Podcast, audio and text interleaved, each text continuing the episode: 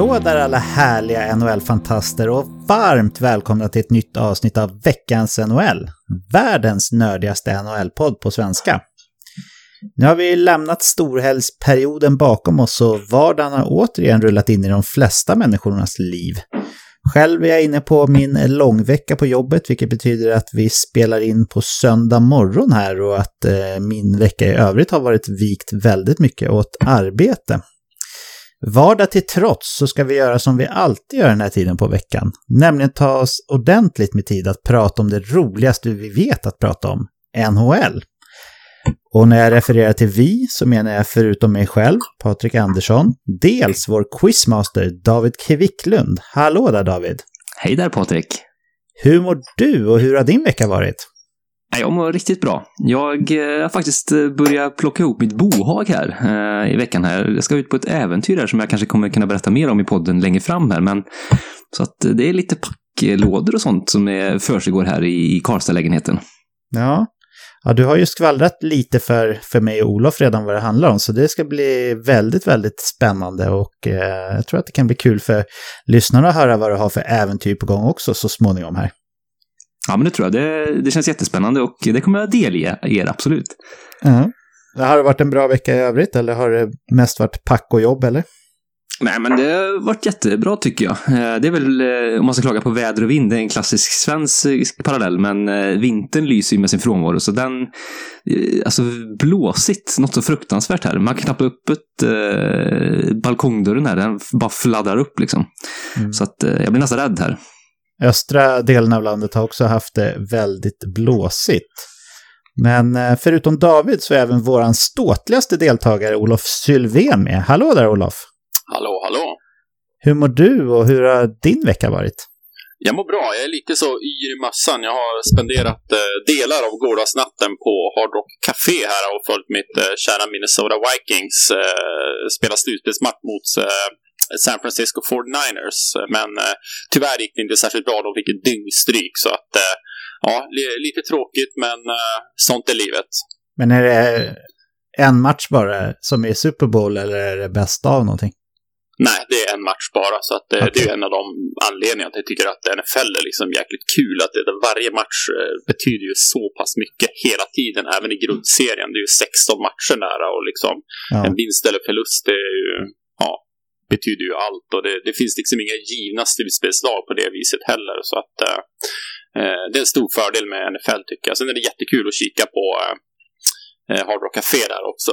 Eh, nu ska vi se, vad heter de då? Det är en eh, NFL-podd som håller till där och hostar de här evenemangen och eh, det lockar till sig en hel del NFL-fans. Så att eh, när man är inne på NFL så tycker jag att man ska kolla in deras evenemang på söndagar. Det är supertrevligt verkligen. Vad heter podden då för, för nyfikna lyssnare? Ja, gud vad katten heter den? Heter den bara... Heter den NFL-podden kanske bara? Låter ju uh, rimligt i alla fall. Ja, ja, men du vet, alla sportpoddar heter ju typ så här eh, Hockeypodden, NHL-podden, Veckans NHL eller Veckans NFL och sådär. Det är lätt att blanda ihop dem. Ja. Men eh, man, man, får googla helt enkelt. Ja, det tror jag man lyssnar. Det tror jag faktiskt att man klarar av som lyssnare. Att googla alltså. Mm.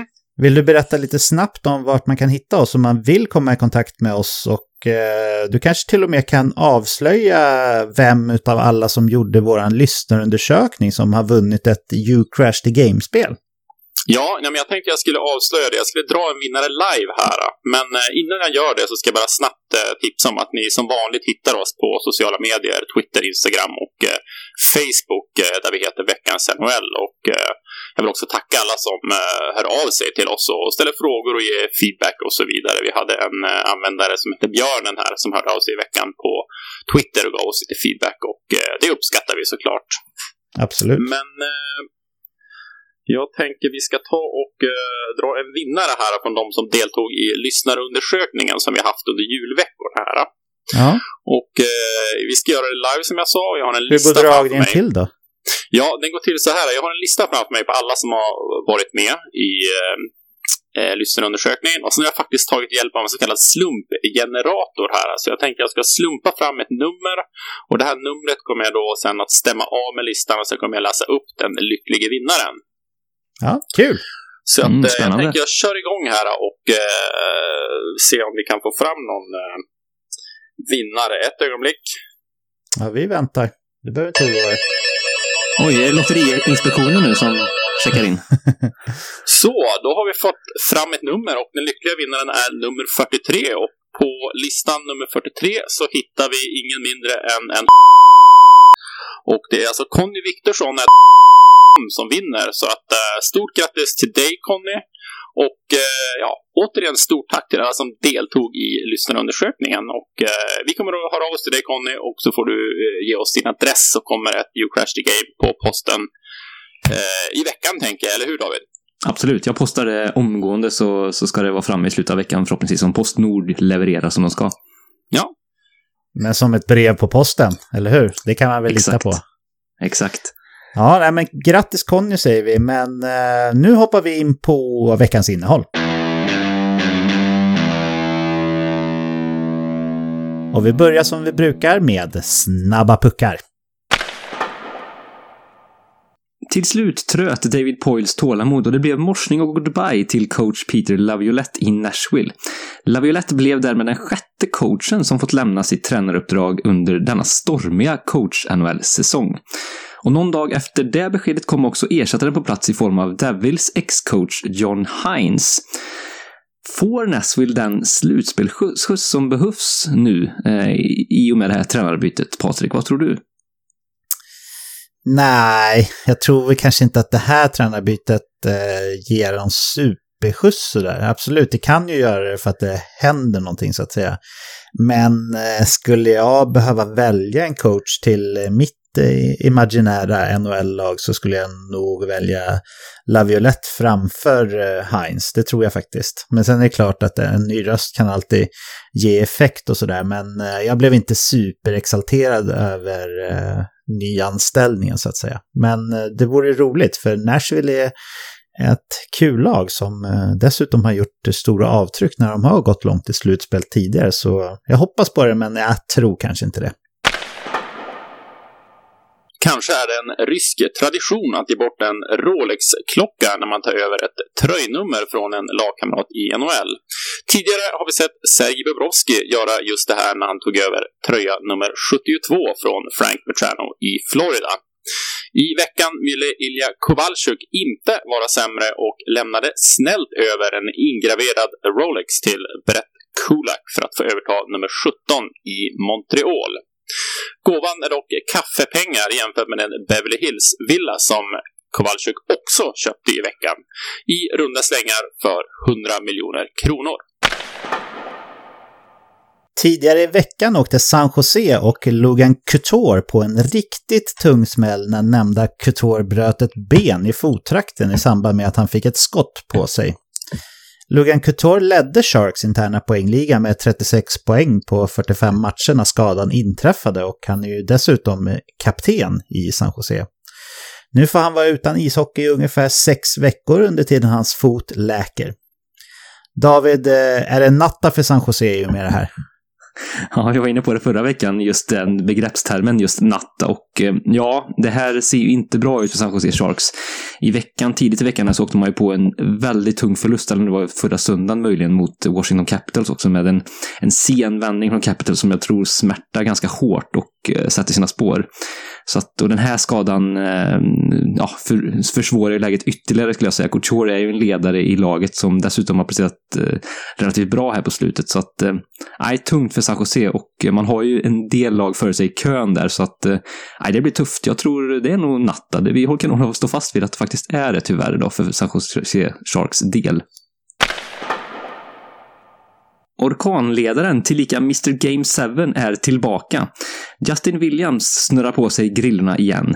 I veckan blev det nämligen klart att han kritar på ett kontrakt med Hurricanes som sträcker sig över resten av säsongen, värt 700 000 dollar. Därmed får laget in sin tidigare lagkapten och 38-årige härförare som förra säsongen faktiskt stod för fina 53 poäng. Snabbt hade bläcket hunnit torka förrän Malmöpågen Rasmus Andersson enligt egen utsago sprättade en flaska fint vin i veckan. Och visst har han anledning att fira när det i veckan blir klart att han kritat på ett nytt sexårskontrakt värt 4 550 000 dollar per år med Calgary Flames. Och det här betyder två saker. Förutom eh, Noah Hannifin, Jussi Välimäki och Marcus Giordano så har man också Rasmus Andersson under kontrakt under nästa säsong. Vilket är bra för Flames som fortfarande har en del kontrakt kvar att skriva på backsidan. Det betyder också att man visar att man tydligt, helhjärtat satsar på Andersson i Calgary. Jag blev lite förvånad över den kanske lite höga cap-hitten här. Vad säger du David, är Flames eller Andersson den stora vinnaren här? Jag skulle säga Andersson. Eh, jag tycker det är ett jättefint kontrakt han får där också, eh, som sträcker sig över några säsonger här och som du säger en, en ganska hög cap hit. Han har ju ändå, om jag tittar senaste tiden, legat liksom runt 15 till 18 minuter per match i istid. Så att det, det är ingen spelare som har, eh, som har liksom dominerat stort och tagit ligan med storm den här säsongen. Visst, han har, han har gjort fina steg i sin utveckling, gjort det väldigt bra, men kanske att det här kontraktet var, var lite oväntat stort, men eh, stort grattis till Rasmus Andersson. Det är ju jättefint att han får det här, får det här kontraktet till sig och ehm, det är en stabil spelare som, som är, är bra i båda eh, riktningarna. Så att, eh, och Flames uppskattar ju helt klart den sidan av sitt spel när de levererar och ger honom det här kontraktet. Jag tror han snittar på 19 minuter där, men han gör ju sin andra riktiga säsong i NHL kan man säga där. Patrik, tycker du att det här kontraktet är ett exempel på de här lite högre och längre kontrakten som unga spelare får i NHL nu för att man ska låsa upp dem under sin prime eller vad man ska säga? Det är det ju absolut. Eh, det känns ju som att eh, svenska backar också har ett resumé av att vara en ganska säker investering för ett NHL-lag om man säger så. Det är inte jättemånga som, som misslyckas om man tänker eh, David Rundblads style sådär. Så det här kontraktet kommer säkert eh, att bli bättre än vad det känns just nu. Jag kan också tänka mig faktiskt att man ser Rasmus Andersson lite som en arvtagare som powerplay-härförare efter att Mark Giordano eh, trappar ner ordentligt. Så ja, Just nu känns det som att det här var ett eh, super, en superdeal för Rasmus Andersson, men det skulle faktiskt kunna sluta med att det blir ett riktigt bra kontrakt även för Calgary. Mm. Vi får se hur man äh, väljer att gå vidare med Oliver, Oliver Kylington framöver här. I veckan framkom det att det har beslutats i Finland att deras tidigare undantagsregel för elitidrottare att inte behöva göra militärtjänstgöring nu är borttagen. Det innebär att alla finländska män behöver göra sin militärtjänst minst tre och en halv månad senast när de är 28 år gamla. Det finns två inställningsperioder att välja på, antingen april eller oktober. Det betyder att en finsk NHL-spelare skulle kunna passa på att göra det ett år som dens lag missar slutspel. Det påverkar säkert sommarträningen negativt, men eh, det är bättre än att missa första tre och en halv månaderna av en eh, säsong om man rycker in i oktober istället. Då. Och i och med den här kombinerade hockey och militärnyheten så stänger vi veckans snabba puckar.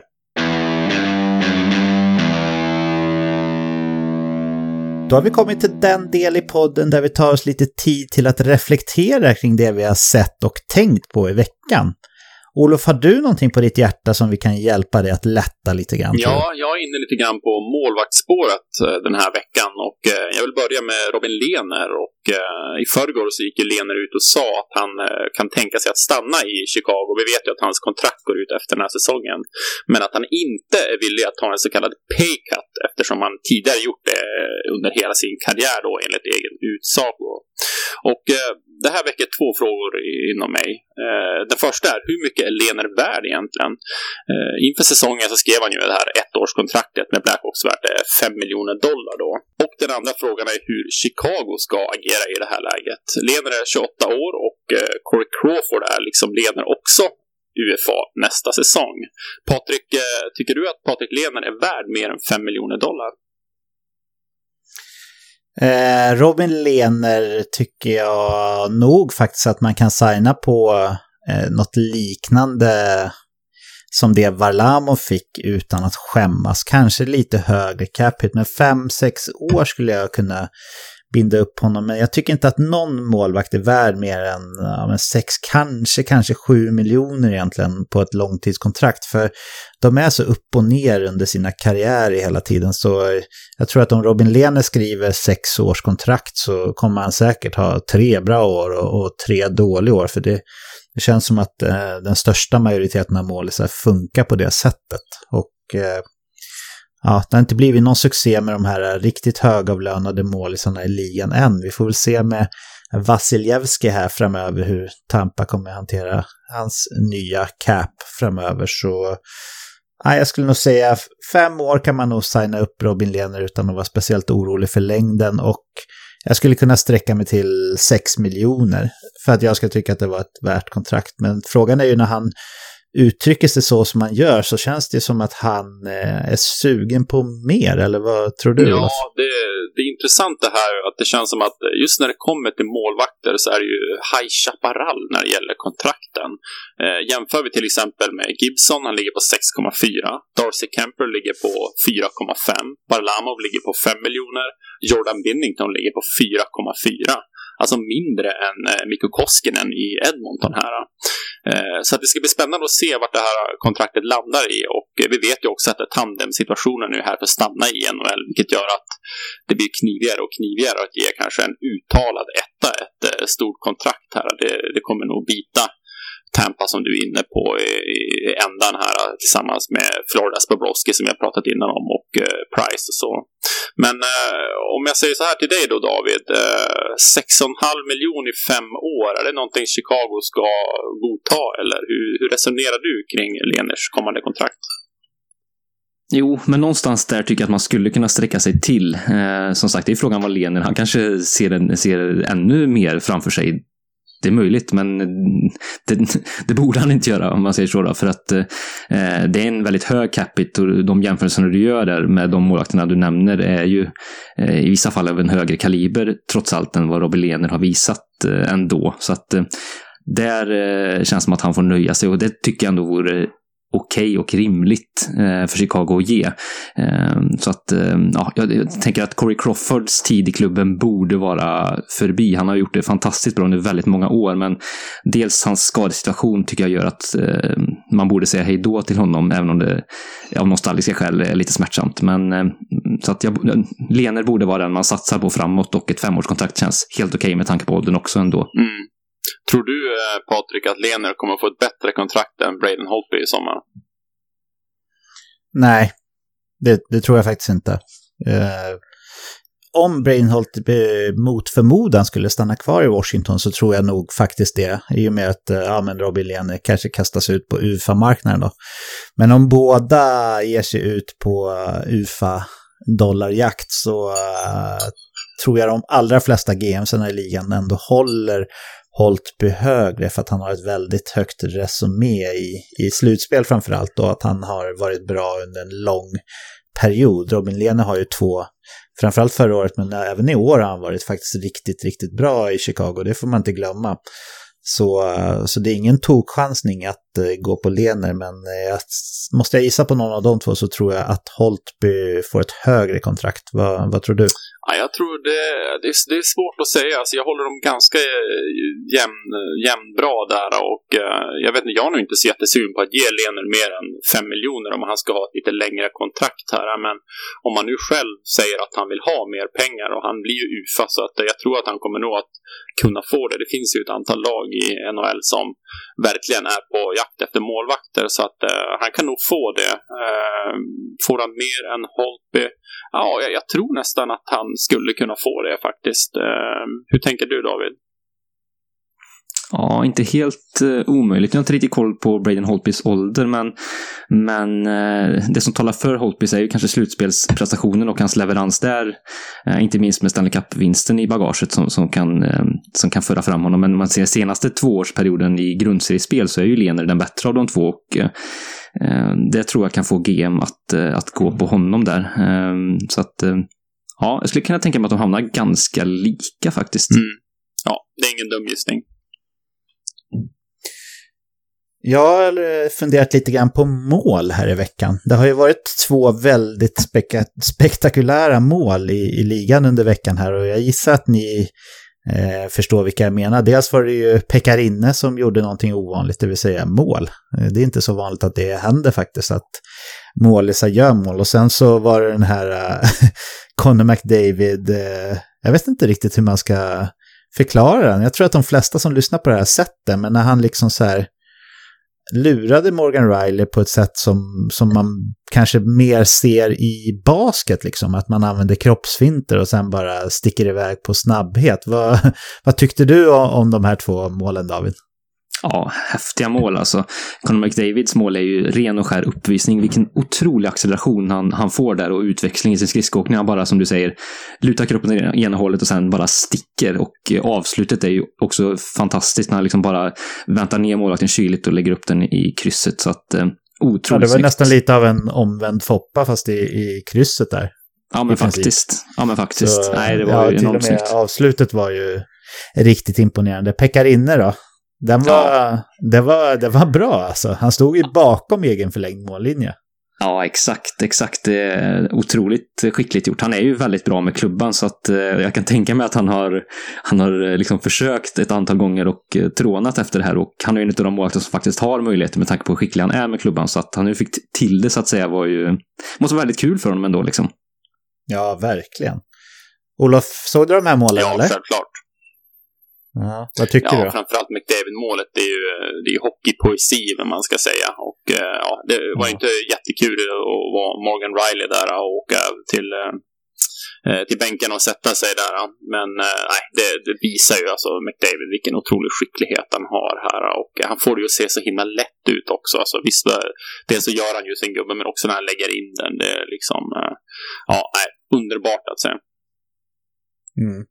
Jag spelade ju basket när jag var yngre och det där såg verkligen ut som en riktig basketfint. Och göra det på skridskor med klubba och inte en boll utan en puck och sen lägga upp den i krysset. Ja, det är, ja, vi får vara glada, vi som, vi som är NHL-nördar eh, nu och är intresserade av att kolla på matcherna, vi får, vi får vara glada att, eh, att vi lever i samma tid och verkar i samma tid som McDavid. För vi kommer ju få njuta av honom i ligan i kanske uppemot 15 år till och det, det ser jag verkligen, verkligen fram emot.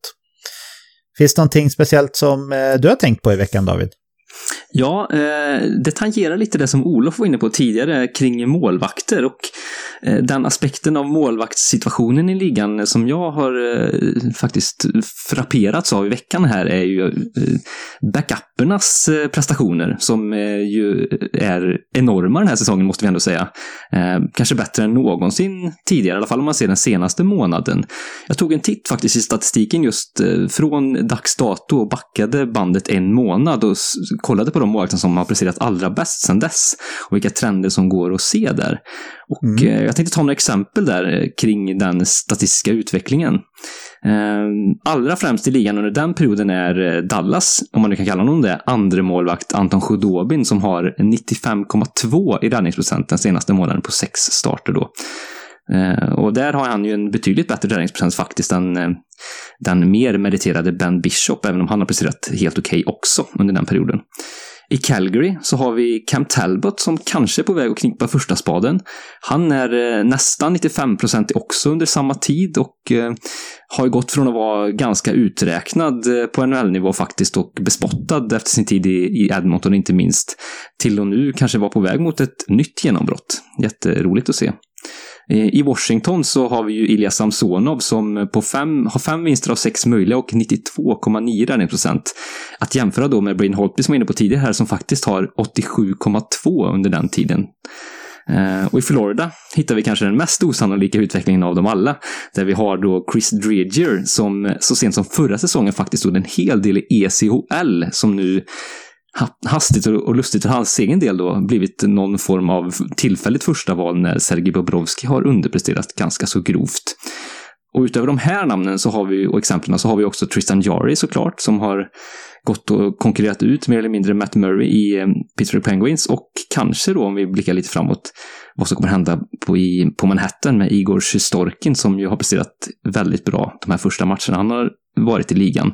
Så att eh, backuppernas roll, lite som du var inne på Olof, och deras prestationer och det här med att man går tandem och hur, hur vad ska jag säga, kortsiktigt varaktiga NHL-målvakternas prestationer är, är ju väldigt intressant tycker jag. Eh, och det kan ju också förändra målvaktsmarknaden lite som du var inne på här, vilken, vilken typ av kontrakt som första målvakterna, om, man, om det ens nu finns några första målvakter i ligan, om man blickar framåt några år. För det, den här utvecklingen som vi ser nu är ju väldigt stark och ehm, ja, det känns som att målvakts, liksom, eh, målvaktspositionen eh, är på väg och Eh, förändras och hur man ser på det. Det borde vara det i alla fall med tanke på den här utvecklingen vi ser. Eller hur ser ni på det här? Ja, alltså Great Minds Think Alike. Jag har faktiskt eh, förberett en till eh, punkt eh, för det här segmentet och det handlar om exakt samma sak eh, som du just tar upp här.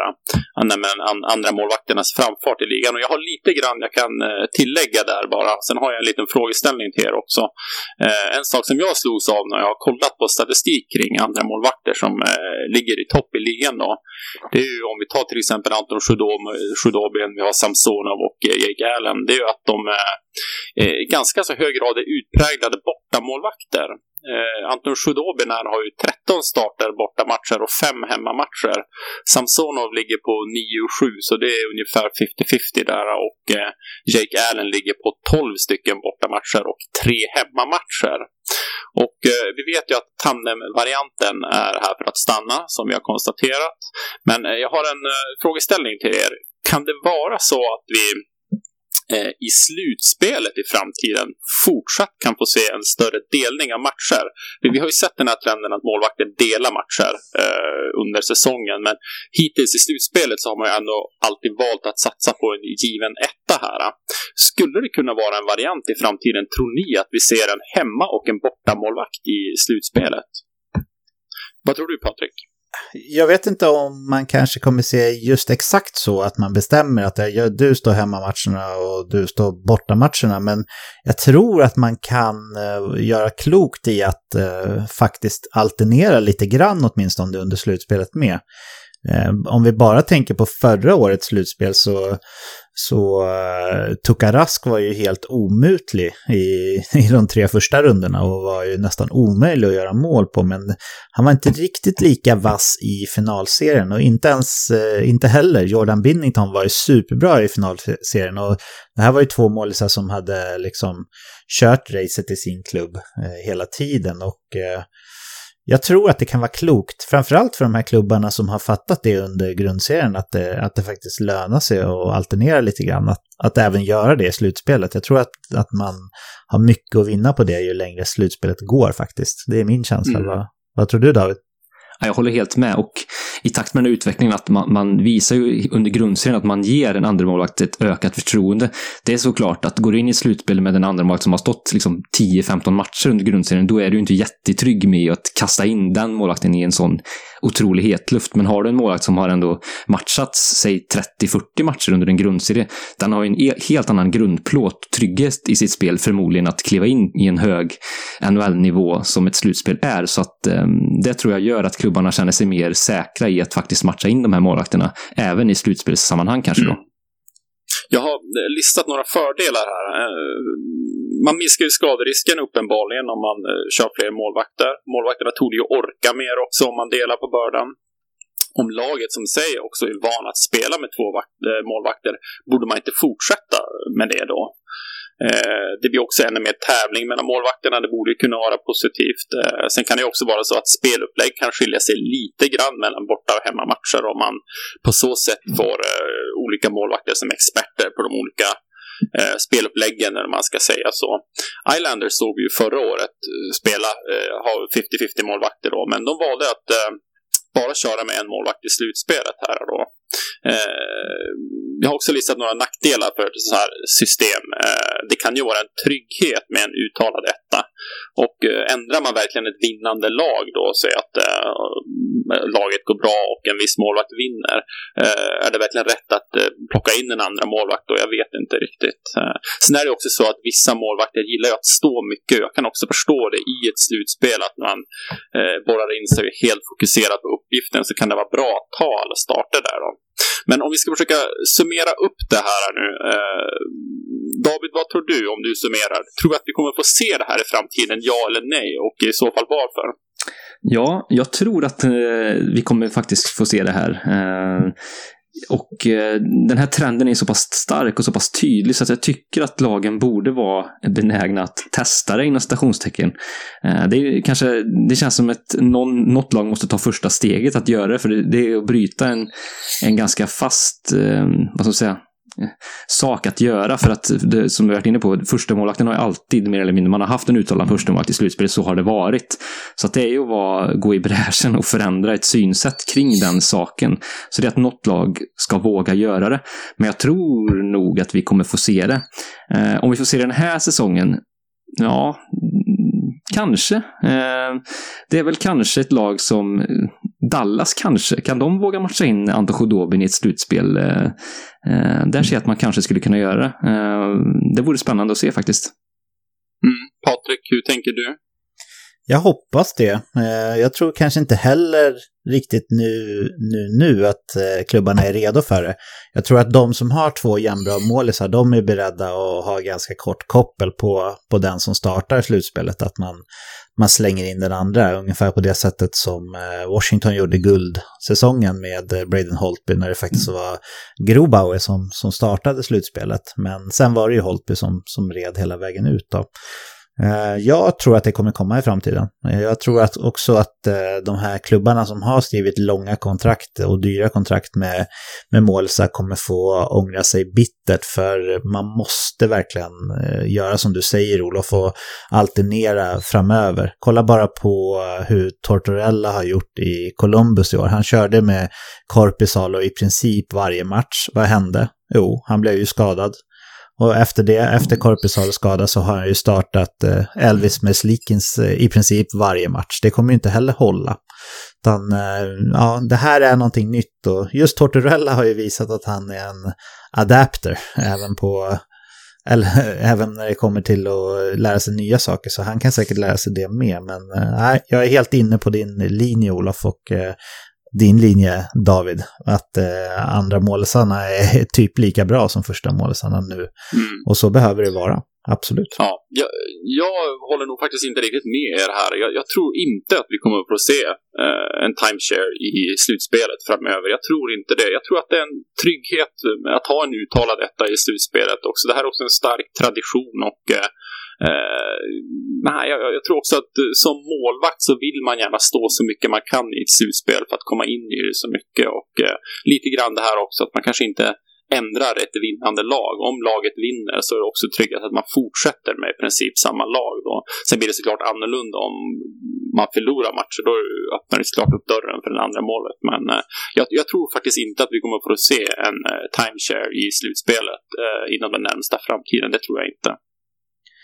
Jag eh, vet att hockey och baseball inte är samma sport, men jag tänker så här att i baseball så, så startar man ju liksom inte sin pitcher speciellt mycket. Även om de är överlägset bäst och om det är slutspel så, så får inte en starting pitcher starta två matcher i rad ändå. Och där är det ju ännu mer liksom skaderisk och förslitning och sådär. Men ja, det känns ändå som att eh, ju mer eh, avancerad statistik och som kommer in i ligan, desto troligare tror jag ändå det är att man förstår vikten av att ha en, eh, en pigg och alert målis. Det, det tror jag i alla fall. Mm. Ja, det, det, är en intressant tanke tycker jag, just det här med att ha en hemma och en bortamålvakt. Eh, det, det tycker jag är en intressant tanke, men eh, ja, nej, som sagt, jag, jag, tror inte att vi kommer få se det, men vi får se helt enkelt. Det får vi absolut göra. Se, se var också någonting jag gjorde på matchen eh, Detroit-8 var här natten mellan fredag och lördag tror jag det var. Och ja, var det någon av er som av händelse råkade sappa in på den här eller? Nej, tyvärr. Nej. Hur låter det då? Låter det spännande och, och högoktan ishockey eller, eller hur känns det när jag säger Detroit 8 va? anno 2020? Ja, det är osexigt va? Det är väl det mest osexiga eh, mötet på pappret, på sätt och vis i alla fall då. Vad säger du Olof, taggar du till eller? Nej, inte riktigt. Alltså visst, det finns ju lite spännande spelare i, i Ottawas där och, och, kanske också intressant att följa Detroit lite grann med tanke på trade deadline och så vidare. Men eh, nej, det är klart att det, det är absolut inte det hetaste mötet i NHL. Nej, jag såg den matchen och det var, det var inte kul alltså. Dels så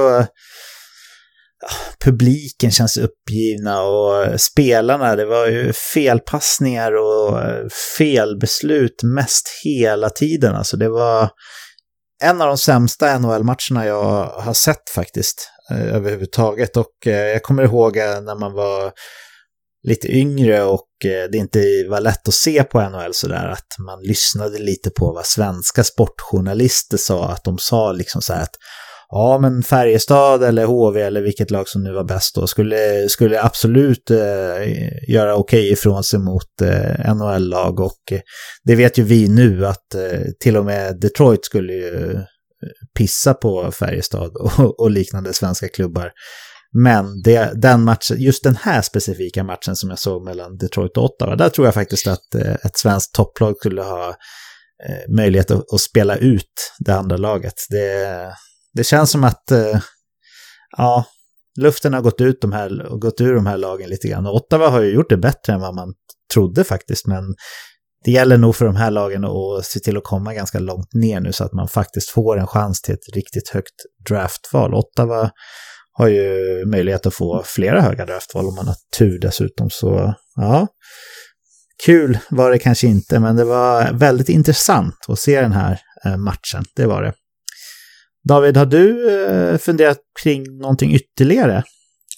Ja, vi har ju ett par eh, olika intressanta nyhetsstories tycker jag från New York Rangers den här veckan. Och eh, den stora är såklart Igor Sjestorkins eh, inträde i laget och klubben. Men jag har också tittat på en annan detalj och en braksuccé på backlinjen, om man kan säga så. Då. Och det är ju Tony D'Angelo som i veckan ju gjorde 3 plus 2 i en match och han är då den första backen i New York Rangers som gör fem poäng i en match innan Brian Leach gjorde det 1995. Så det är ett bra tag sedan någon lyckades med den prestationen. Eh, och han har nu samlat upp till 36 poäng den här säsongen och eh, har ju fått en otroligt genombrott måste man säga. Eh, och gjort mest poäng av alla New York Rangers backar såklart. Och eh, ja, New York Rangers överhuvudtaget är faktiskt det, den, det lag som har fått mest produktion från backplats. Ganska förvånande då tycker jag. Eh, de har fått 124 poäng eh, från, från sina backar, 34 mål och 90 assist så här långt. Så att det är ju ett lag som, eh, som har, en, har en eh, väldigt offensiv producerande backkärna nu. Eh, och i Tony D'Angelos fall så, så är ju han faktiskt RFA när den här säsongen går ut. Vad tror ni att han kan förvänta sig att få i ett ny, ny, nytt kontrakt efter den här succésäsongen som man måste säga att den här säsongen är? Vad tror du, Olof?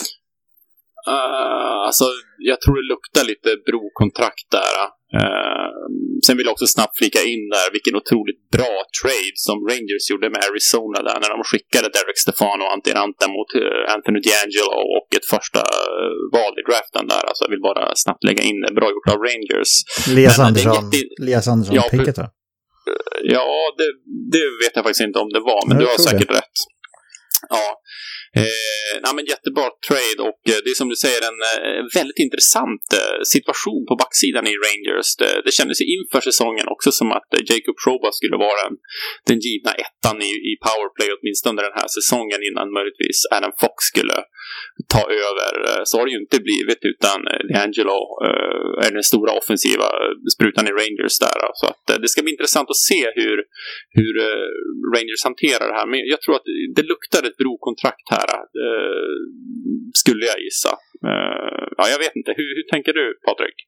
Jag tror också det. Eh, det känns lite för osannolikt att eh, Tony D'Angelo ska vara en av ligans eh, allra bästa offensiva backar i, säg, åtta år framöver eller så, om man skulle signa long term med honom. Eh, jag tror att han behöver testas lite till och dessutom så ser jag fortfarande D'Angelos succé till trots Adam Fox som den stora offensiva talangen från eh, backplats eh, kommande år i Rangers. Så uh, ett brokontrakt skulle nog vara allra bäst för Rangers i alla fall. Sen vet man ju inte vad spelaren själv säger. Om han skulle gå med på en, liknande Rasmus Andersson-deal eller så, så, så tror jag absolut att Rangers kan tänka sig att signa lite längre även med honom. Det tror jag. Vad, vad säger du David? Ja, och den jämförelsen är ganska intressant i Rasmus Andersson där. Eh, får han 4,5 miljoner eh, med tanke på, på D'Angelos succé här så, så borde det här ju resultera i mer kan man ju tycka. Eh, så ja. att vi får väl se vart parterna kan mötas här. Mm. En annan skillnad är ju också att Eh, Rangers känns ju verkligen på gång. Alltså, de har ju mm, gjort sin supersnabba rebuild här och vi vet ju också att New York är en eh, stad som många vill spela i. Så att eh, det skulle ju kanske tala lite grann för till att han kanske kan ta en liten paycut här om han verkligen vill fortsätta att spela i Rangers. För det är också ett lag som har någonting på gång tror jag. Men eh, om man jämför då med Rasmus Andersson-kontraktet där då som jag inte där tycker jag inte att eh, Calgary kanske är riktigt samma position där, även om de har jättemånga bra kontrakt i, i laget. Så att, eh, nej, vi får se. Mm. Jag tycker ju såklart också att DeAndre borde ha ett bättre kontrakt än Rasmus Andersson, givet det man vet om dem i det här laget. Men jag tänkte att om han blir erbjuden det och han kan gå med på det så tror jag säkert att Rangers är redo att göra det i alla fall. Jag tänkte om, om eh, ett alternativ till brokontrakt i alla fall. Men eh, ja, det är ju väldigt, väldigt förvånande att, eh, att det har blivit så här. Att Truba inte är nummer ett eh, när det kommer till powerplay. Att Alan Fox inte heller är nummer ett utan det är Tony D'Angelo. Det, det tror jag inte var många som såg komma på förhand. Eller vad säger du David? Nej, verkligen inte. D'Angelo har ju stått och visst, han har, man har sett att han har haft offensiv potential, men att han skulle få det här genombrottet så tydligt eh, är ju väldigt förvånande. Sen har ju Rangers haft ett väldigt stundtals explosivt powerplay som har bidragit till att den här statistiken har gått upp för hans egen del också. Så vi får se hur, hur det ter sig framåt här också, men, eh, men de har ju spelarna för att leverera stort i den spelformen och det har ju D'Angelo såklart också bidragit till, så att eh, imponerande. Han gjorde ju en av de här assisterna han gjorde den matchen var ju en sån här riktig eh, att han liksom drog iväg ett slagskott från egen zon för att valla den i sargen till, undrar om det var Chris Crider, jag tror nästan det, som, som kom fri mot målvakten mer eller mindre med det. Vi har sett Erik Karlsson göra liknande saker och eh, även lite andra backar. Så jag gillar den där typen av spel. När de har en sån spelförståelse att de liksom eh, riskerar en icing är väl ingen superstor risk, men att de eh, liksom ser möjligheten för den mm, grejen. Och det kan inte vara superlätt heller att dra på ifrån nästan 60 meter med ett eh, slagskott och veta exakt hur pucken ska studsa. Så det tyckte jag ändå visa på. Jag, jag, jag har tänkt att D'Angelo går lite på moln, eller vad man säger, att han, han kanske presterar högre siffra än vad han egentligen är bra. Men eh, han vann över mig mycket med just den assisten i den fempoängsmatchen, för jag blev väldigt imponerad av eh, hans sätt att göra det på. Så, såg ni matchen eller? Vad säger du Olof, såg du den? Nej, jag såg den faktiskt inte. Jag har faktiskt inte sett highlightsen heller. Nej. Såg du den David? Ja, jag såg delar av den. Eh, så att, ja, han har ju imponerat stort. Och de där målen han gör är också, han, han har ju någon form av, eh, han skjuter maskerat, eh, men också har ju någon form av dragskott typ från blålinjen, vilket eh, nästan lite knucklepack-aktigt nästan när han får iväg pucken. Så att det verkar vara svårläst för målvakterna. Ja, verkligen. Oliver Ekman Larsson var ju lite känd för att göra de där dragarna från brålinjen när, när han var som bäst offensivt. Men eh, ja, Gendro kan det där. Men vad säger ni nu killar? Ska vi eh, stänga reflektionerna för den här veckan och hoppa vidare? Yes. Yes.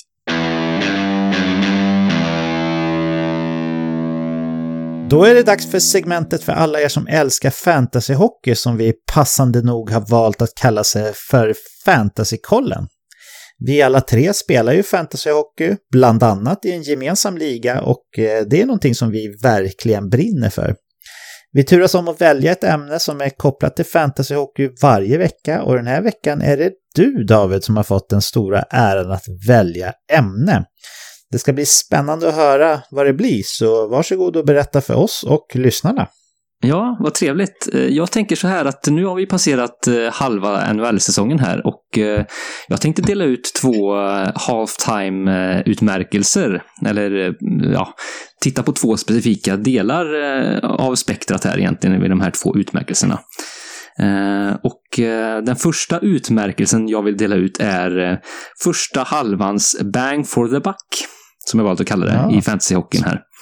Spännande. Eh, ja, och eh, det namnet som... Eh, det finns många namn att välja på här skulle jag säga. Men eh, det namnet jag kanske till slut ändå fastnar vid är Max Pacioretty.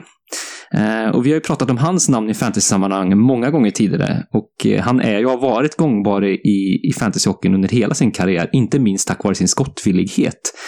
Och den har han befäst på ett ännu bättre sätt nu än någonsin förr faktiskt tidigare i sin karriär. Hans bästa antal skott på målsäsong hittar vi under tiden i Montreal det var 2015-2016 då han eh, landade till slut på 303 skott på mål då. Eh, om han håller sig skadefri nu och bibehåller samma skottfrekvens under slutet av den här säsongen kommer han skjuta in sig faktiskt på hela 345 skott. Eh, och dessutom, den här säsongen så resulterar ju också hans avslut betydligt bättre än vad som varit fallet de senaste säsongerna. Han leder eh, Vegas målliga och eh, poängliga faktiskt just nu och är nära en poäng per match. Och av Yahoo så rankades han som 112 spelare inför säsongen och nu ligger han faktiskt på en topp 10-plats vad gäller inspelade fantasypoäng vad det gäller Yahoo då. Så att eh, Max Pacioretty har ju en fantastiskt fin säsong, eller vad säger ni? Ja, det, det är ju frustrerande. Det är en eh, spelare som du säger som är väldigt bra i fantasy och som också historiskt sett har levererat mycket i numerärt underläge och eh, en spelare som jag eh, lyckades knyta till mig väldigt sent förra året. Det var en av mina potentiella steals, trodde jag, förra året, men förra året så hade han ju skador och kom inte alls upp i den säsongen, eller i den kvaliteten som vi vet att han besitter och som han har visat i år. Så att jag höll mig borta från honom i år och det ångrar jag ju bittert den här säsongen. Ja, samma här. Jag gillar ju ändå den här typen av spelare som, eh, som liksom är säkert kort när det gäller skott på mål. Det har jag ju varit inne på många gånger förut. Så ja, jag är lite besviken på mig själv att jag inte draftade honom tidigare. Eh, eller att jag draftade honom överhuvudtaget då, för det gjorde jag inte.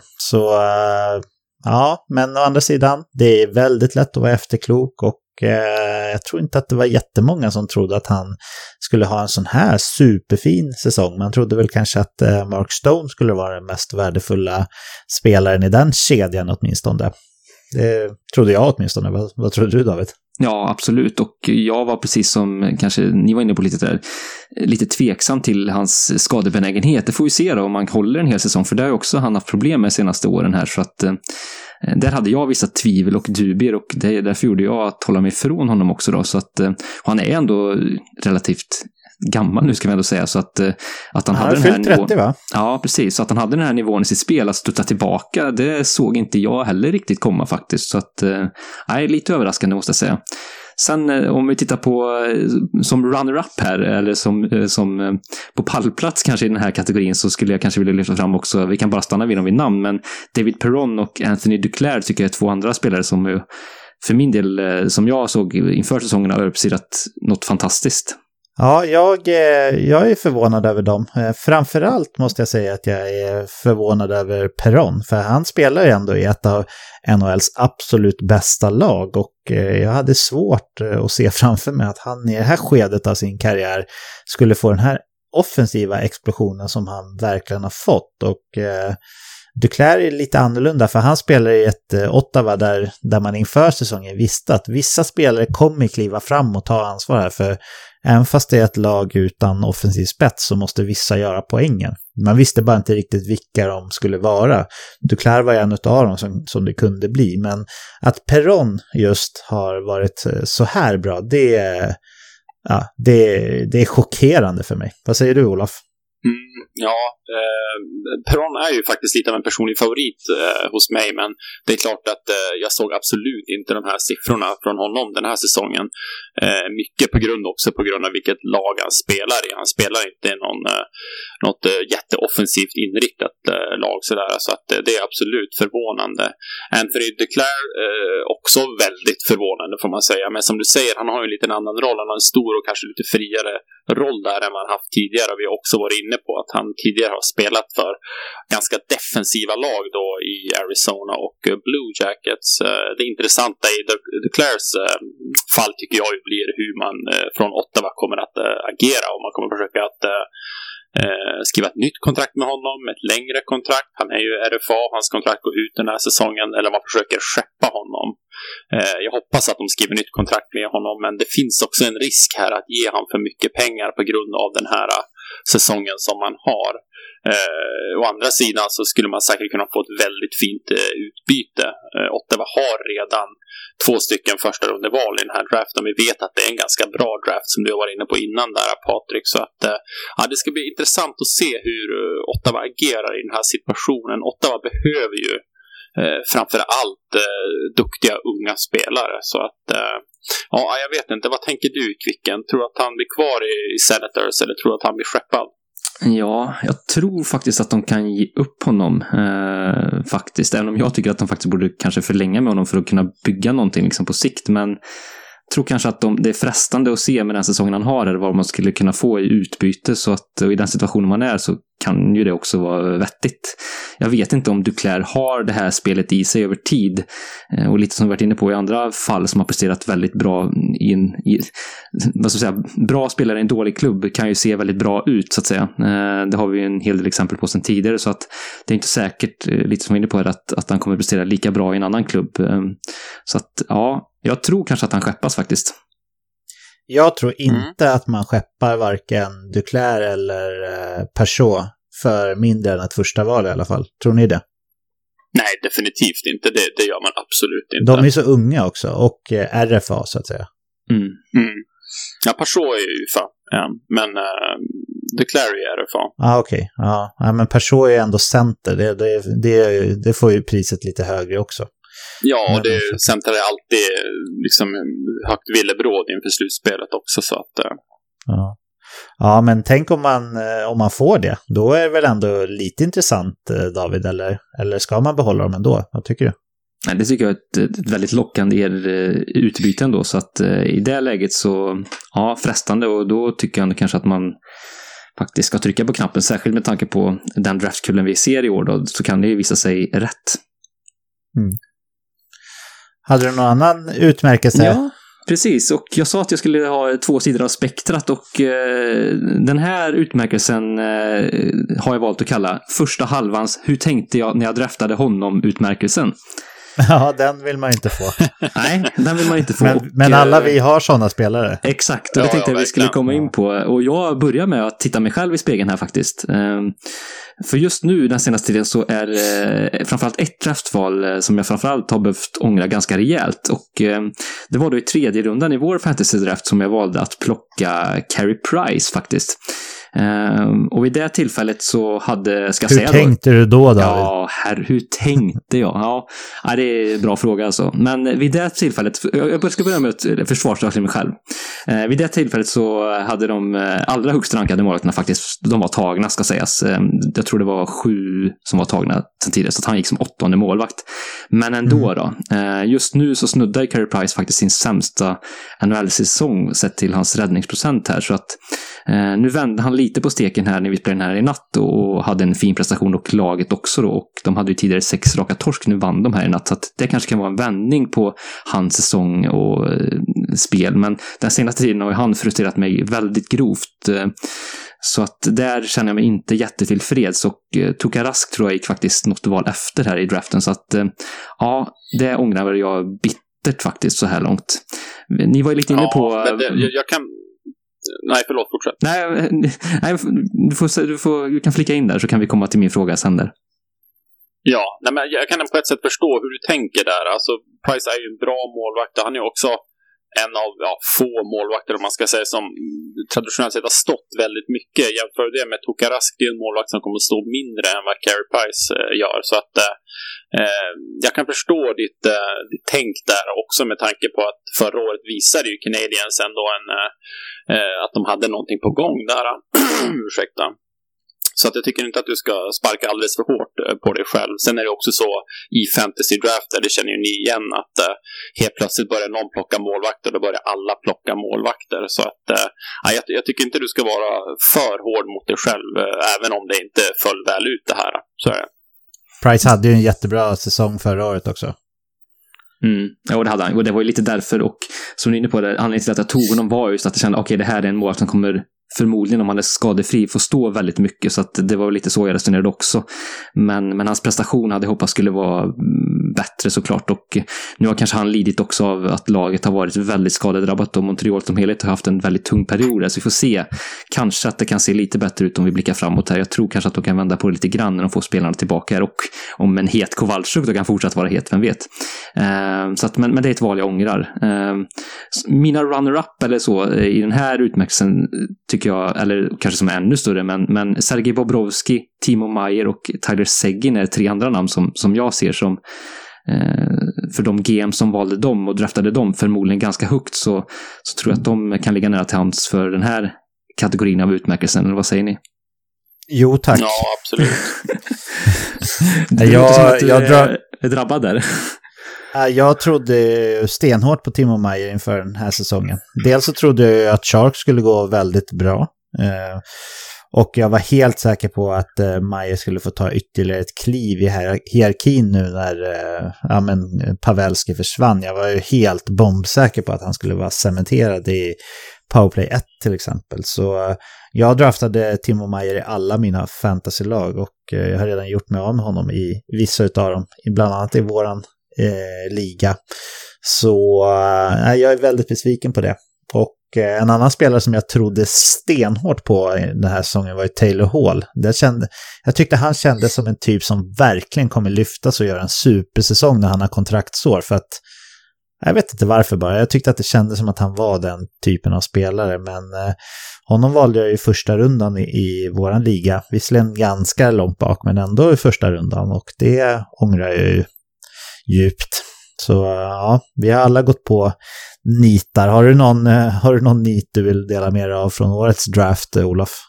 Ja, men jag vill bara snabbt flika in lite grann med Tyler Sagan där också. Det, jag förstår inte riktigt varför det går så dåligt för Sagan. Alltså, han är ju en otroligt duktig spelare. Han är liksom cementerad i sin framskjutna roll i Dallas. Eh, skjuter otroligt mycket. Det borde vara ett eh, väldigt väl fungerande powerplay i Dallas. Eh, han får spela väldigt mycket också, har traditionellt sett gjort det. Men ja, det känns som att han är på väg neråt och jag, jag finner inte riktigt logiken i det.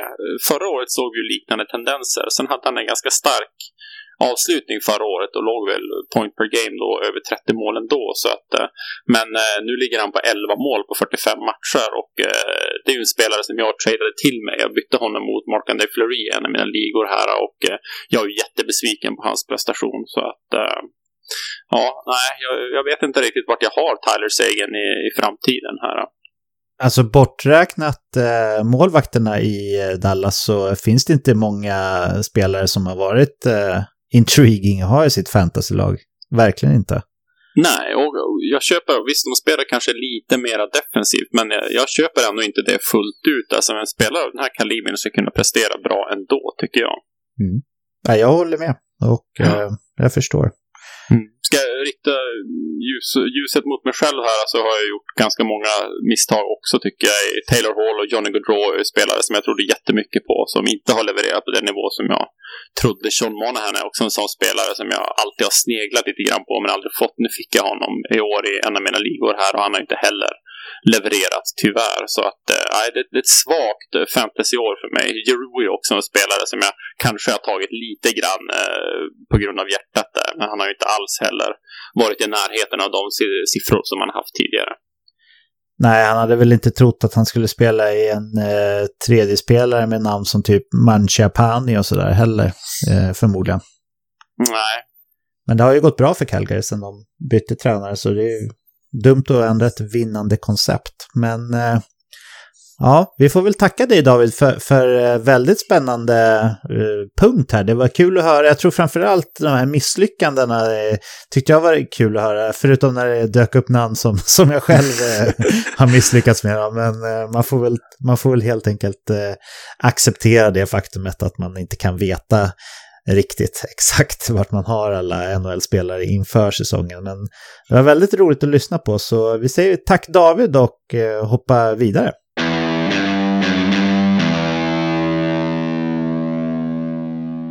Efter lite jul och nyårsuppehåll är det nu dags för årets första You Crash the Game-utmaning, VIP. Så jag lämnar över taktpinnen till dig David, så får du berätta vad det är vi ska höra för någonting.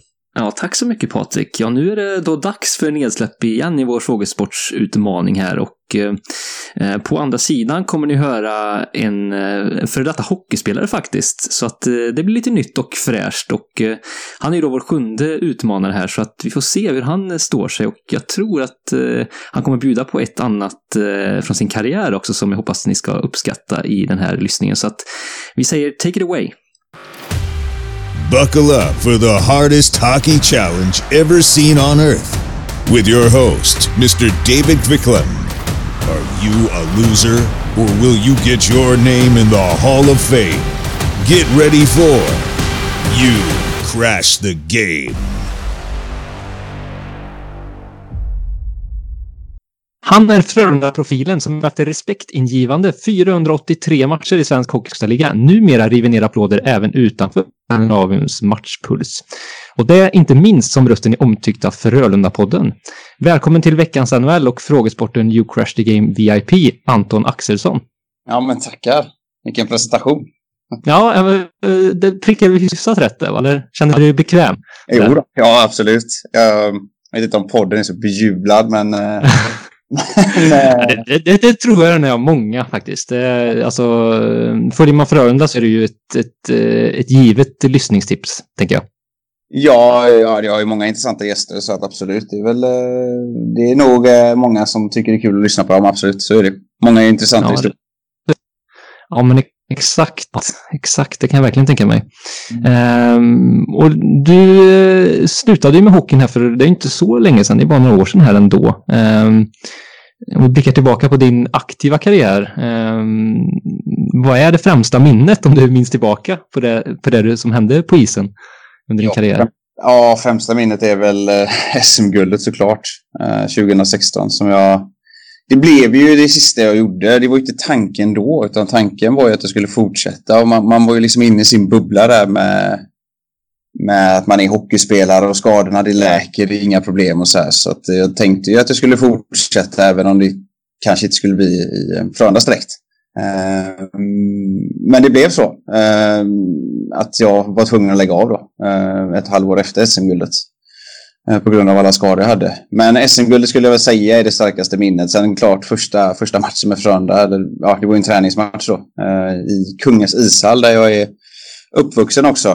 eh, Var ett väldigt starkt minne. När jag fick spela med Martin Plyss och Jonas Esbjörs. Och fick äran att göra Oj, oj, oj. Sen, ja, ja, det var riktigt... Det, var, det, det liksom kom från en blixt från klar himmel på något sätt. För jag hade några för, före mig. Eh, Kalle Olsson som precis har avslutat sin karriär i Örebro. Och framförallt då Louis Eriksson. Men de var med i, juniorlandslaget då. Eh, och så fick jag Mm. börja träna och så var jag ganska nydraftad av Detroit som också var lite överraskande.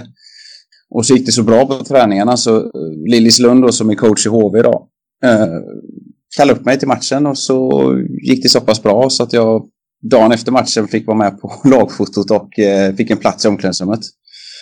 Eh, Ja, jäklar. Vilken, vilken pangstart och vilken eh, klassisk, om vi pratar klassiska Frölunda-referenser och klass- klassiska Frölunda-spelare, vilken omgivning du hamnade i direkt där. Ja, jag fick ju hamna då och Plus var ju ny då. Ehm, han hade ju bara varit där i, i tio dagar, lika länge som jag har varit med dem och tränat. Uh, Esbjörns hade ju varit där i två, tre år efter hans eh, hemkomst. Eh, han hade varit i Finland och i HV en sväng. Ehm, så att det var ja, riktigt häftigt. Och, och, men sen var jag lika snabbt nedskickad när det blev lockout då. så Ja. det var, Ja, tre, fyra veckor jag var uppe där och, och sen fick jag jag fick till och med ett eget nummer, eh, nummer 55 och allting, men så tog Bäckman över det när han kom då, Christian Bäckman. Så att, eh, men då fick jag göra en, en väldigt bra säsong i 20 istället. Så, men i alla fall, det är också eh, eh, ett bra minne. Eh, ta dem med. Jag kan ta Timrå-tiden också, var ju, var ju fyra jävligt trevliga år. Eh, som jag hade där uppe. Eh, just hur vi, eh, sista matchen när vi egentligen låg tolva hela säsongen och sen kravlade oss upp där sista sista månaderna och, och sista matchen mötte vi Luleå borta och Luleå låg åtta och vi låg nia. Och så var det en poäng emellan. Och så lyckades vi vinna den så vi gick om dem, gick till slutspel. Det var också en sån match som eh, man aldrig glömmer. Nej, jäklar. Det, det, ju, det måste vara speciellt, tänker jag tänka mig, att spela de där riktigt... Det ser jag tänker man som supporter, man sitter på läktaren, de här avgörande matcherna, när det liksom allt står på sin spets. Hur, eh, det måste vara speciellt att kliva in i en sån match, tänker jag. Hur, hur håller man nerverna i styr egentligen, när det liksom allt står på spel? Ja, speciellt den gången så var det ju... Det var så viktigt för klubben med ekonomin och går vi till slutspel så är ju det ja, minst någon miljon in netto också för, för klubben. Så att det, där var det ju ganska nervöst.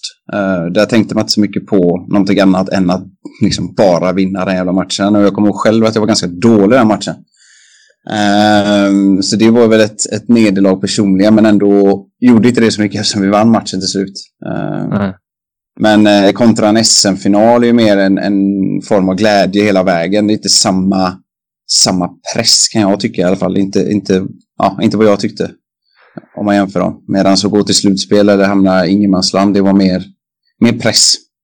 Ja, Nej, men verkligen. Det, det är stor skillnad och även, jag tänker, kvala ner och så vidare. Det måste vara en annan eh, mental eh, skillnad där såklart, tänker jag. Ja, jag har aldrig varit med om att kvala ner, tack och lov. Men jag har hört andra som eh, pratar med Pelle Alin som, eh, som eh, gammal Timrå-legendar. Han, han har säkert varit med och kvalat ner en fem, sex gånger med olika lag. Och uh, han har berättat lite hur det är. det låter inte kul alltså. Det är, jag är lite sådär. Jag tycker väl om kvalserien och allt det där eh, Eh, om man säger utåt sett. Eh, medialt och, och, för fans och framförallt kanske för fans som inte är inblandade i det och sitter och tittar på. Men för de inblandade är det inte kul. Alltså när det, när det är sådana nivåskillnader på ekonomi och, och lite hur hela föreningar nästan håller på att gå i konkurs om de åker ur. Um, så är det inte roligt. Så därför är jag lite så här tudelad med vad jag tycker om, om jag tycker om upp och nedflyttning så, men, men liksom själva formaten kring det. Ja, verkligen. Det speciella matcher helt klart. Um, och eh, på tal om speciella, vi ska strax kliva in i frågesporten här, men jag tänkte också, du har ju som sagt en lång och gedigen karriär och du har ju spelat med väldigt många olika spelare. Uh, vem är den roligaste du spelat med? Ja, eh, jag skulle nog säga två, äh, det är extremt många roliga, men två som kanske sticker ut är väl Jonas Esbjörs och Robin Figren skulle jag säga. Um, Esbjörs mun är ju aldrig stängd, höll på att säga, men han är ju alltid... uh, det är ett munläder utav rang och extremt rolig också. Uh, det var väldigt kul att spela med honom. Jag hade väl böter efter varje match, 20, eller efter varje träning, 20 kronor fjäsk för tränare. Det var alltid han som låg bakom det. och, och, och, och, för att jag åkte fort så tyckte han att det var fjäsk för tränaren, så då fick jag böter 20 spänn. Så jag hade nog mest böter minst lön med mest böter när jag kom upp där när jag var 18 tror jag. Um, och, tacksamt. Vad sa du? Är det tacksamt? Det var tacksamt, men det var bara att, att pröjsa in de tusenlapparna som blev slut. För det var så pass många gånger så att det, det kom över eh, fyrsiffrigt. Uh, det var han och, och, även Affe var väl också en, en uh, som var bidragande till de böterna. Um, sen var det ju, ja Figren är ju, det har vi ganska många koll på. Uh, hur sjuk huvudet han är. ja, det, det, kan vara ett tips uh, för er som inte redan gör det att följa Robin Figren på Twitter också. Uh, det kan vara ganska underhållande ibland. Ja, det, ja, det är det. Det är extremt roligt. sen är ju ja, Dick Axelsson också sånt som är, ligger där och lurar på att vara med på den listan. Och Jonas Arnelöv, extremt rolig han med. Man har spelat med väldigt många roliga spelare. Eh, som han haft väldigt kul med i, framförallt i omklädningsrum och, och vid sidan av isen. Ja. Ja men roligt. Roligt att höra lite, lite stories högt och lågt från, eh, från karriären. Um, och nu går du in i en ny match här då med, med eh, prestigefull hockeyfrågesport. Hur känns ja, det då? Ja, den är prestigefull och bra. Ja. ja. Det är riktigt tacksamt. Ja. Och lite nyfikenhet också. Mm. Ja, härligt. Eh, jag drar lite förutsättningarna hur det går till så du är med på det och de lyssnarna som inte har hört eh, You Crash the Game VIP förut. Mm. Eh, det kommer vara så att det kommer vara uppbyggt på ledtrådsmaner, fem olika frågor. där du ges en titel till varje fråga. Det kan till exempel vara att du får en, att vi söker en forwardsstjärna. Mm. och då är det fyra ledtrådar som följer på den specifika titeln i en fråga då. Så först är det en ganska svår ledtråd på fyra poäng. Sen kommer en lite enklare ledtråd på tre poäng. Sen en ännu lite enklare på två poäng och sen en ännu lite lättare på en poäng då. Mm. Så då samlar man då poäng. Så maximalt kan man ju då få 20 poäng då fördelat på fem frågor helt enkelt. Mm. Eh, och du har en gissning totalt per fråga så att eh, det kan ju okay. vara lite eh, smart att tänka strategi där också om man ska hålla in eller chansa eller sådär. Mm. Vem leder nu? Och vi, och ja, exakt. Uffe Bodin eh, leder. Eh, Hockeysverige.se-profilen och han har 18 poäng av 20. Så det var ju enormt starka papper måste man säga. Jag är inte förvånad heller. Han, eh, han kan sin sak där. Eh, ja, sen har vi Linus Hugosson på andra plats på 15 poäng och sen eh, delad tredje slash fjärde plats har vi Marcus Leifby och Mårten Bergman då. Ja, okej. Okay, ja. Mm. Så att de ligger på 14 de båda. Så att, sen är det ett slutspel här, topp 4 här framöver. Så att då vet du ungefär vad du har att, att sikta mot för att nå ända upp dit då. Ja, ja. Men vi, jag tror det kommer att gå skitbra. Ja, det tror jag med. Ja, vi, kör... Ja, exakt, exakt. Vi, vi kör igång här och eh, på första frågan så söker jag en olympisk mästare. Mm. På fyra poäng. Blir 1999 den blott femte svensken att utses till NHL-lagkapten när han får äran att bära C i en av ligans mest meriterade klubbar? En olympisk mästare. 99. Mm. Hmm. Här borde jag kunna. Du får inte, eh, till försvar, du får inte jättemycket där eh, om jag får vara lite eh, ursäktande. Det är ju ändå... Så men, fem, femte svensk som blir kapten för Precis, precis. Genom tiderna där, 99. Och sen, eh, precis. Då måste han ju varit med 94 OS. Ja, vi tar nästa. Ja. ja. På tre poäng. Danne Pondusback till skåning begår sin NHL-debut i Toronto Maple Leafs 94-95.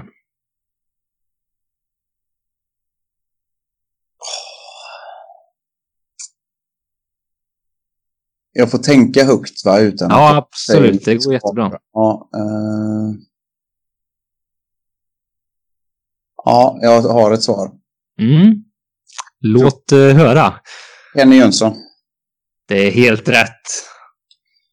Vad var det han var kapten som var det Islanders? Eller? Ja, precis. Uh, han blev ju där uh, en sväng faktiskt där. Mm. Uh, så att, eh, ja, han, och sen var det ju såklart kom det lite om OS 2006 och, så lite senare där och Ruggle och, och hela faderullan. Men, men ja, jäklar vilken fin karriär. Han kändes ju som väldigt svårpasserad. Jag vet inte hur, hur du såg på saken som säkert har mött honom. Ja, känns... ett år tror jag, eller två år kanske. Det var helt omöjligt. ja, han känns som en liten Lidströms-typ. Ja, men lite så. Mange Johansson, de här. Det är, det, man ger upp innan ungefär. ja. Alltså, försöka ta pucken av dem. Det, det, det var ingen idé att försöka åka tackla dem eller något sånt. Utan man får, man får bara göra så att de hittar en, eh, det sämsta alternativet att passa helt enkelt. Det var så ja. man fick hantera dem, spelarna. Ja. Ja, det är speciella spelare helt klart. Ja, verkligen. Ja, men snyggt. Då börjar du med tre poäng. Det är riktigt fint det. Ja, det är väl en bra start.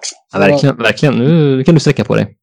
ja, det gör jag. Ja. Eh, då går vi vidare till fråga två och då söker jag en målvaktsikon. Mm. Denna Tommy Lookalike NHL-debuterar för San Jose Sharks 1991.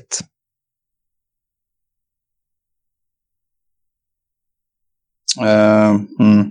ah, jag har, jag tror, ja, ah, jag får ta nästa. Jag kan inte, jag, men jag tror jag har en gissning på den. Ja, ja snyggt. Eh, men på tre poäng då. Lätt igenkänd genom sin utrustning. Vit hjälm och helvita benskydd. Artus Irbe. Det är helt rätt. Det var han jag hade Fasiken att jag inte tog det på fyra. Ja, mm. ja men det, det kan visa sig klokt att vara lite kylig också. Ja, jag tror det. Eh, för man vet ju inte, liksom samma med Kenny, han förknippas ju inte med Toronto, men eh, ja. man vet ju inte, det kan ju vara någon som var där i San Jose en halv säsong och sen försvann, men det var, ja. ja. Ja, men precis. Ja, men eh, sex poäng, det, det går ju som tåget här skulle jag säga. Ja, ja. Ja, Ja, vi får se. Vi får se. Ja, Hur det fortsätter. Ja, men det börjar bra, helt klart. Och Mm. på fråga tre då, då är det ett förnamn som söks. Mm. På fyra poäng. En HV71-profil som också har en kort Florida-sejour på CVt heter så här. Nästa. Yes, på tre poäng. En hockeyprofil som bär namnet får enligt en tweet från Johan Mr. Maddox Svensson en hel stad att få orgasm när han förlänger sitt sportchefskontrakt med fyra säsonger i början av 2020.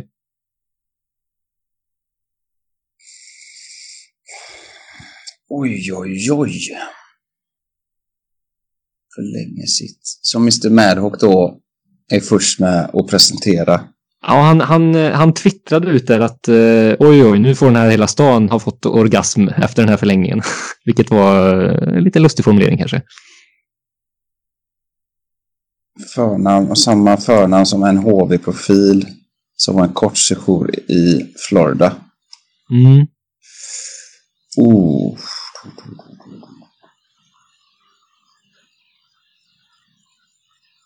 Nej, jag får gå på nästa faktiskt. Ja, men då tar vi två poäng. Ja.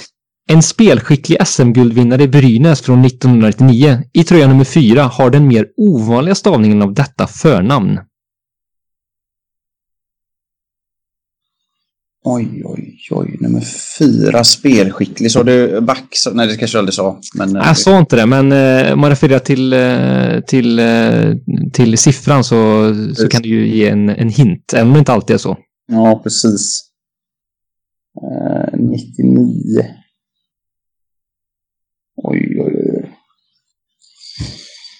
Vilka bra frågor. Eh, Ja, ja men det är kul. gärna gå in på högvarv här. Uh, ha. Eh, det här borde jag veta. Ah, jag får ta ettan. Jag får Ja, vi det. tar ettan. Nej, nu får väl ändå råttet vara mågat. Ja, då var det ja. Ja, Per. Per är helt rätt. Jag tänkte på Per Juice, hade jag Ja. rätt? Ja. Precis, precis. Ja, och sen var det ju, eh, ju Per Gustafsson, HV71-profilen där på första Ja. eh, kluriga frågan där. Ehm, så, och sen var det ju, jag vet inte om du gissar vem det var på, på trean där, sportchefssnubben. Nej. Per Kente eh, Ja. i Björklöven där. Eh, som nyligen förlängde sitt kontrakt. Ja men snyggt ändå, alltså sju poäng, alltså det, du, du har ändå eh, så att säga eh, häng på slutspel. Ja, ja, men jag tänkte på Per Juice och så började jag så här. Per i HV, jag tänkte ju liksom Davidsson, men han var aldrig i Florida. Jag tänkte på Törnberg, var aldrig i Florida. Och så började jag tänka på alla andra förutom Pelle Gustafsson. Så att, ja, nej. Ja, Nej men så är det, han, han hade en ganska kort NHL-karriär så att eh, det, den är lite klurig och, och det är inget han förknippas med direkt. nej, han förknippas väl mest med HV såklart. Så att, Ja. Så Ja. Så att, eh, ja men sju pinnar när vi går in på fjärde frågan och Ja. eh, då är det en legendar som står i fokus. mm. Draftas som fjärde spelare av New York Islanders 1997. Hinner dock bara representera klubben i 24 matcher innan tradas till pensionärsstat längre söderut. Draftar en, en legendar sa du va? Ja, Draftas nummer fyra, 97. Borde man vara född ungefär då, okej. Um, ja, jag får ta trean. ja.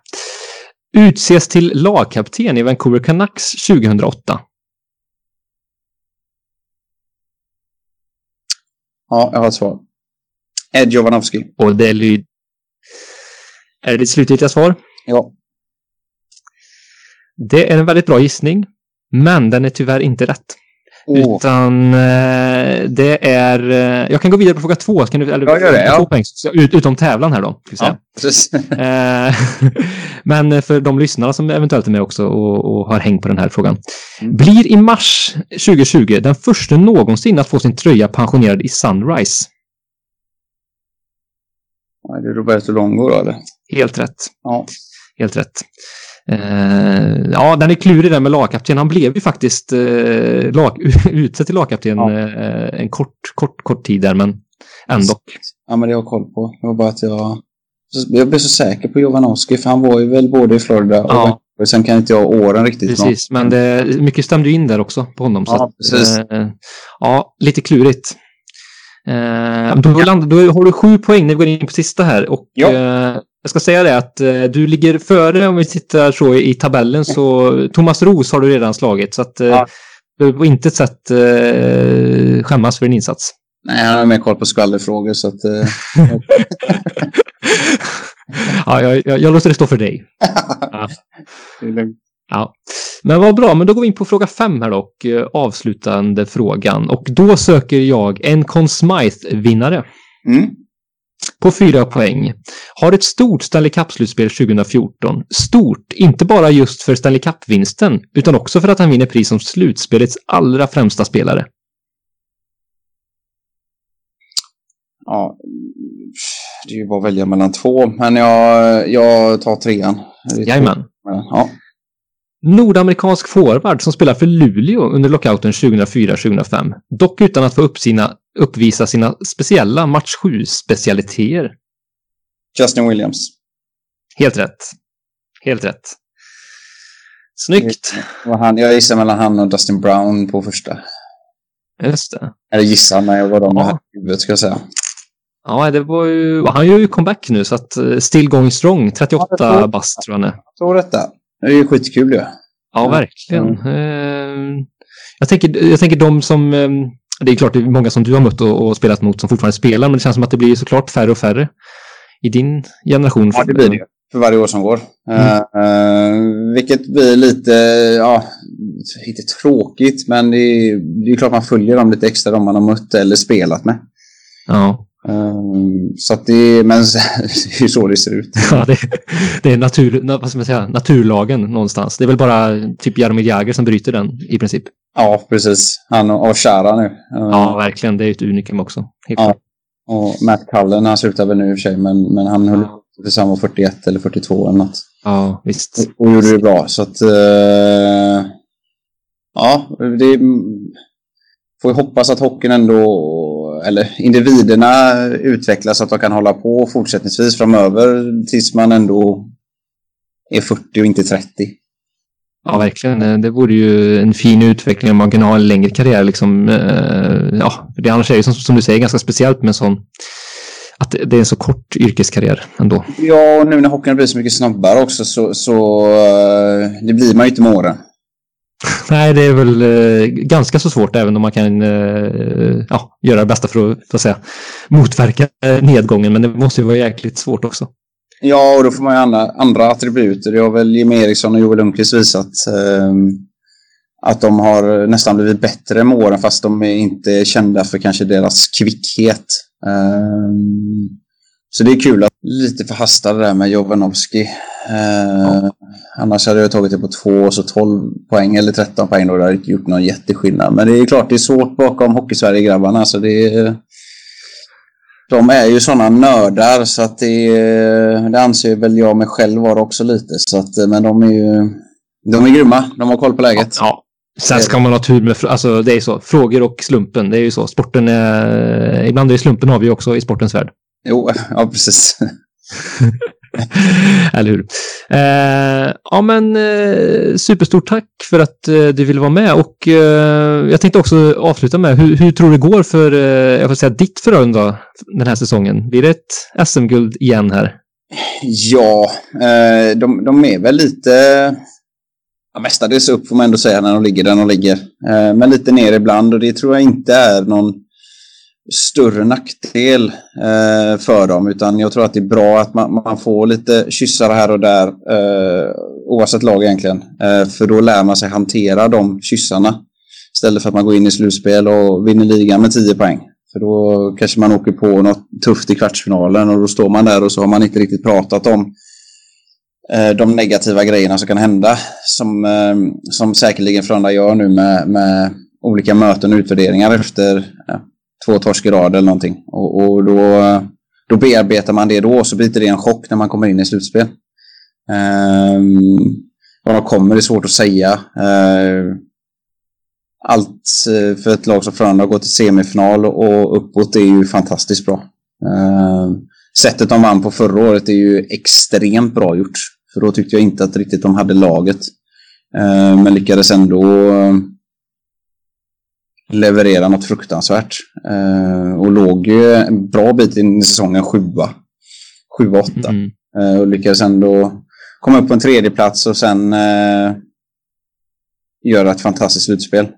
Och då tror man ju, eftersom de kanske har lite bättre lag i år på pappret, så tror man att det ska gå så lätt. Men det, det gör det inte. Um, så jag tycker de gör det bra, väldigt bra hittills. Uh, bra att de får lite kyssar här och där. Jag tror att de kommer ta sig till en semifinal, minst. Uh, sen så är det formen där och då som är avgörande. Det är den de får försöka hitta. Mm. Ja, men det är så. I slutspelet uh, kan ju som sagt allt hända. Det har vi sett inte minst i NHL-slutspelen senaste säsongen här också. Precis. Uh, ja, St. Louis förra året. Exakt. Häftig resa. De hade ju ett väldigt sammansvetsat lag och jag tycker de hade en tyngd i laget som du behöver ha i ett slutspel. Speciellt där borta där det är fyra runder. Så behöver du ha spelare som jobbar stenhårt varje dag. Inte, inte varannan eller varje dag utan varje dag. Och det hade St. Louis.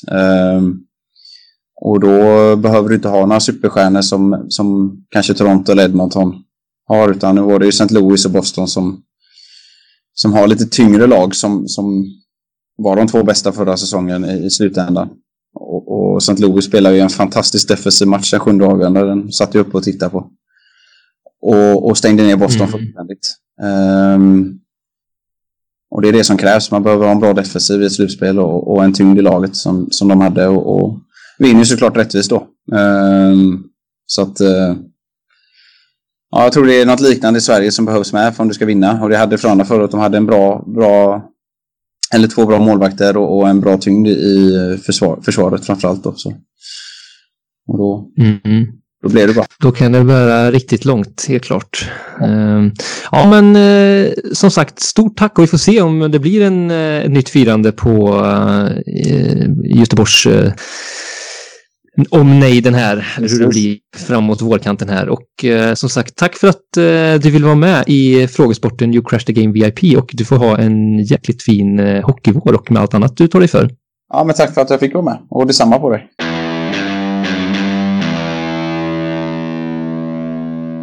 Tack David för ett mycket trevligt samtal med Anton Axelsson. Det var bara en sak som ni pratade om som fick mig att få kalla kårar och det är nämligen i början där när han skulle spela sitt första år i Frölunda men blev nedskickad till J20 på grund av lockouten.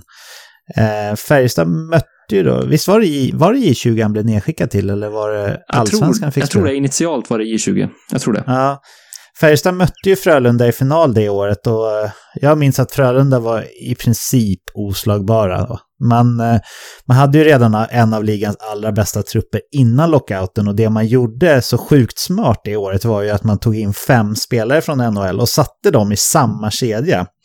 Det var ju Sami Salo och Christian Bäckman på backplats och sen så var det Samuel Paulsson som centrade Daniel Alfredsson och eh, Per-Johan Pebben Axelsson som väl också är Antons eh, storebror va David? Visst ja, det, det stämmer. Det stämmer. Ja. Dessutom Henke i målet då som, eh, ja, som var på topp precis innan han drog över så det var otroligt obehagligt att möta det här Frölunda. Eh, usch, säger jag till det. Men eh, hur ser det ut i tabellen nu då efter det här? Ja, eh, Anton tycker jag presterade väldigt bra. Han eh, känns som att han hade mer på gång där, så att det var lite synd för hans egen del, men 10 poäng är absolut inte fy skam. Eh, och med det så placeras han sig på en sjätte plats. Eh, men tabellen då uppifrån och ner är att vi har Uffe Bodin ju fortsatt ledning på 18 poäng av 20 möjliga. Eh, applåder för det, måste vi säga. På andra plats hittar vi Linus Hugosson som har 15 poäng. Sen har vi Marcus Leifby och Mårten Bergman som båda har 14 poäng på tredje delad tredje tredjeplats då, då, tredje och fjärde plats kan vi säga då. Och sen Peter Sibner som där är bakom, som har 12 poäng. Och sen då bakom Anton Axelsson på sjunde plats, då hittar vi Thomas Ros på tre poäng. Så att där har vi ställningen just nu. Så att uh, Uffe Bodin still going strong i toppen av You Crash the Game-utmaningen VIP här. Vi får se om någon kan bräcka honom där. Det känns ju väldigt tufft faktiskt här. Jag tror vi kan sätta ett X bredvid hans namn. Färdig för slutspel. Det känns nästan som det tycker jag. Ja, det, det ska nog mycket till om de ska, han ska falla ur det där. Då får vi nog hitta några eh, utomjordiska hockeyidioter, höll jag på att säga, eller hockeybässerwissrar här.